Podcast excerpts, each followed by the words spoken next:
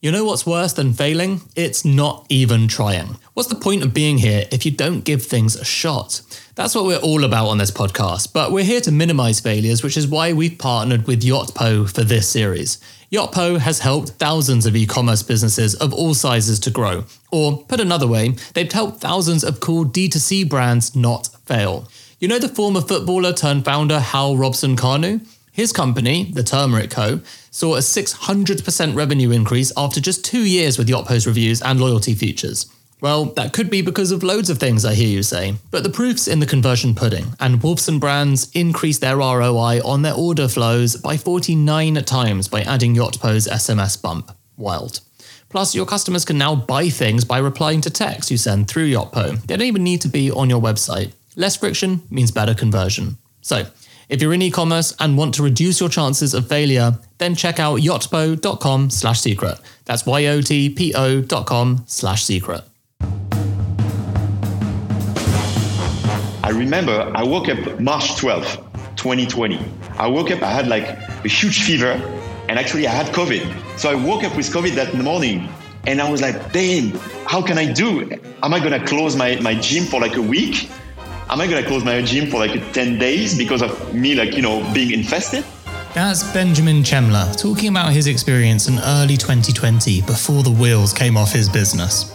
From Secret Leaders, I'm Dan Murray Serter, and this is our bite sized series dedicated to failure.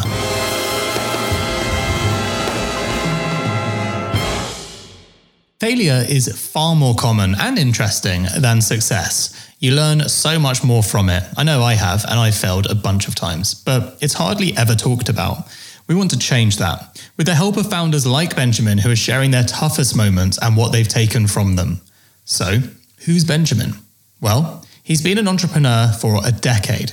He co founded the massive on demand delivery business Stuart in 2015.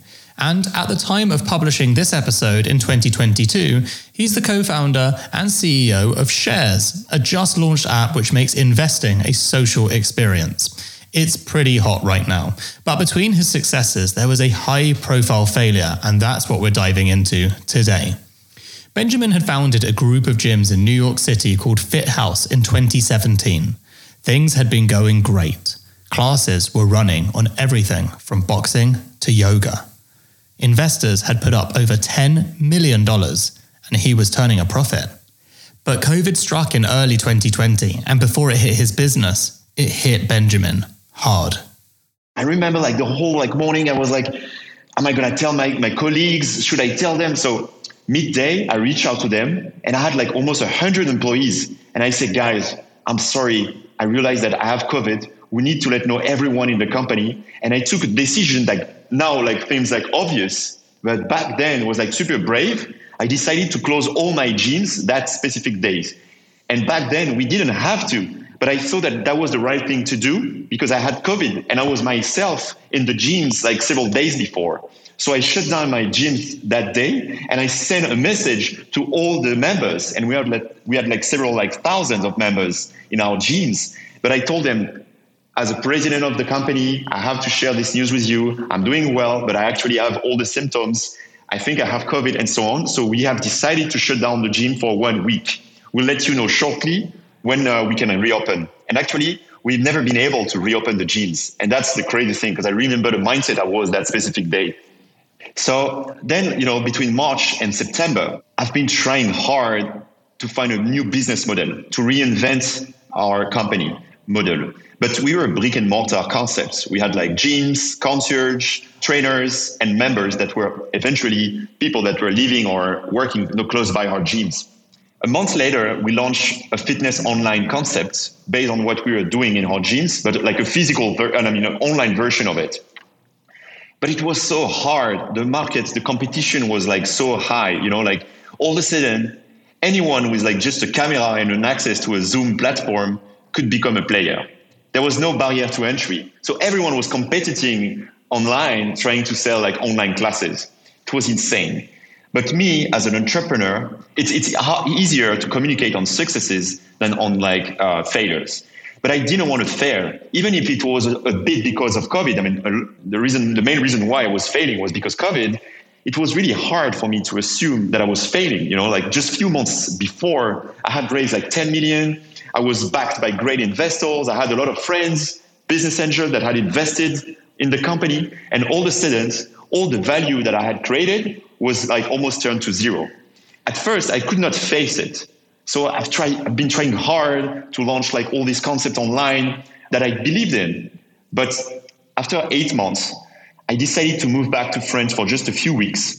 And that's really when, back in France, after almost like a year and a half not being in Europe, I took like just a step back and I realized that it's fine. Like you cannot win all the time. You cannot like succeed all the time. And now is the time to like assume that you cannot like create something super unique online right now. There's way too much competition. And so you need to face the reality. And so the hardest thing to me was to reach out to all my uh, former employees, the one that were like still involved with the company. I remember that day was really a hard decision because we had like created such a great team. So we had this like call and I took the time to speak to them like one by one and explain them that unfortunately uh, there's nothing that we can do and we have to, you know, make this like decision. That was probably the hardest call. I took a, a decision at first I wanted to keep my HQ team, like the, the close uh, C-suite, C-suite team with me. So instead of like getting everyone furloughed, I kept like about, I think, eight, nine people and almost till the end.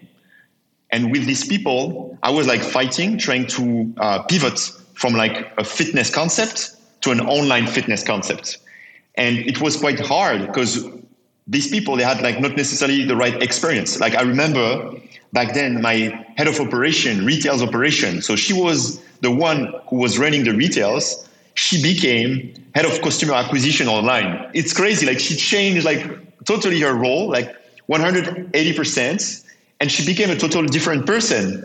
And between you and I, she was quite good. That's the funny part of it. She, she was quite good. And, um, and fun fact, now she works in marketing online. So she also changed her career following this uh, event these people they were in, like fabulous you know they were super involved trying to do their best to make it work but as a founder i was quite lonely i had like to support all this risk. um, i was seeing like our capital being like very sh- we were like short in cash and it was really hard i was doing my best managing like the landlords landlord they were really like you know out there on me like trying to you know be paid like the, the whole thing was like super hard so I would say like two phases. The phase one, we had to furlough most of the company.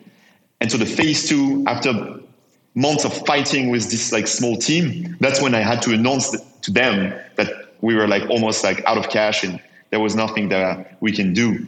And that was hard because like seeing how hard they had fight for it, that was really a hard time. And the second ones that was quite hard is when I reached out to all my investors. Some of them were like VCs, but others were like friends, you know, uh, business angels. They had supported me and they did not understand, you know, like some of them told me, man, you have to fight. You have to keep fighting, you know, like you created something unique. It's a hard time, but you have to wait. And maybe in a couple of weeks, months, maybe years, you're going to be able to reopen your spaces and reoperate them. It's, I mean, we have invested in you, we believed in you, and it was really hard. At a certain point, I would even think I was even thinking about myself, like, am I the best at what I was doing? Is there anything else that I can do where I'm going to be better at? And uh, it took me some times, but it is pretty when I started to think about the idea of shares, which is my uh, current company. And so I reached out to all my investors and I told them, guys, I'm 32 years old. This is uh, just my third company.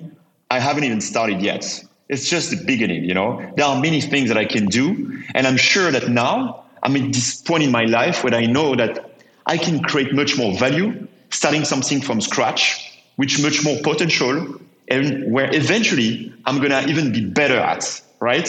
And so I said, instead of like keeping fighting for something that unfortunately cannot get back to what it was, I'm gonna start something from scratch. Be prepared. In a couple of weeks or months, I might reach out and I will give you for free some shares in my company upfront. And so I did. And so, like a few months later, I reached out to them, telling them about shares. At first, honestly, they all thought I was crazy. They were like, "What this guy who studied as a lawyer and then who, uh, you know, create a logistic tech company and then a fitness retail concept in New York. What is this guy doing now in fintech? He doesn't know anything about fintech. And, and so, how can he believe that he's going to create something huge in this space? But somehow they trusted me and they took the shares. And so I gave a significant percentage of my company upfront for free to my previous investors. Only two months later, I reached out to them and I had raised $10 million and the company was like on track for success. So, you know, it's like just like, I think a significant example of like a rebound. But the only way for a rebound to happen is to give up something. In the end, Benjamin's business was another casualty of the pandemic, but he's moved on and bounced back with his startup, Shares. I wonder how he looks back on this failure, though, now that the dust has settled. I think my main advice is failure is okay. Really, like failure is okay. Uh, it's part of the process. Actually, in Europe, we don't really uh, like people that did fail. I mean, we use not to. In the US, it happens a lot. You know, when someone had successes, it's interesting. But when some someone had like some um, failures, it's even more interesting. And actually, VCs they like when like an entrepreneur comes and pitch a new concept, but is also capable of explaining what didn't work in the past, what mistakes he did, and the reason why um, he's not going to do them again, and what he learned. And that's actually something that I want to tell people: like failure is okay. And you know, you have always this feeling when you're like running a company. It's like when you're like driving a, a fast car and you have the feeling that you you cannot control your car anymore and you're just gonna crash. But the crash is okay. You know, you can just like crash, leave your car as long as you're capable of explaining people that you did your best. And eventually, uh, if you can do something like what I did, you know, you can give some shares or find a way to have your former investor being still part of your new venture it's even better. But it's just like life is short, but it's also like too short to go crazy with failures, but also like long enough to have like several occasions to succeed. So failure is okay. My really main point here is like failure is okay. You've been listening to our bite sized series dedicated to failure, which it turns out is quite motivational. Not because it makes you even more scared of failing, but quite the opposite. A failure isn't going to define you. Failure's okay. In fact, as long as you take the lessons from it, it might just end up being the best thing that ever happens to you. We'll be back next week with another bite sized episode diving into someone's biggest career failure. If you like what you heard, please follow us in your podcast app and share the episode with someone who needs to hear it. See you next week.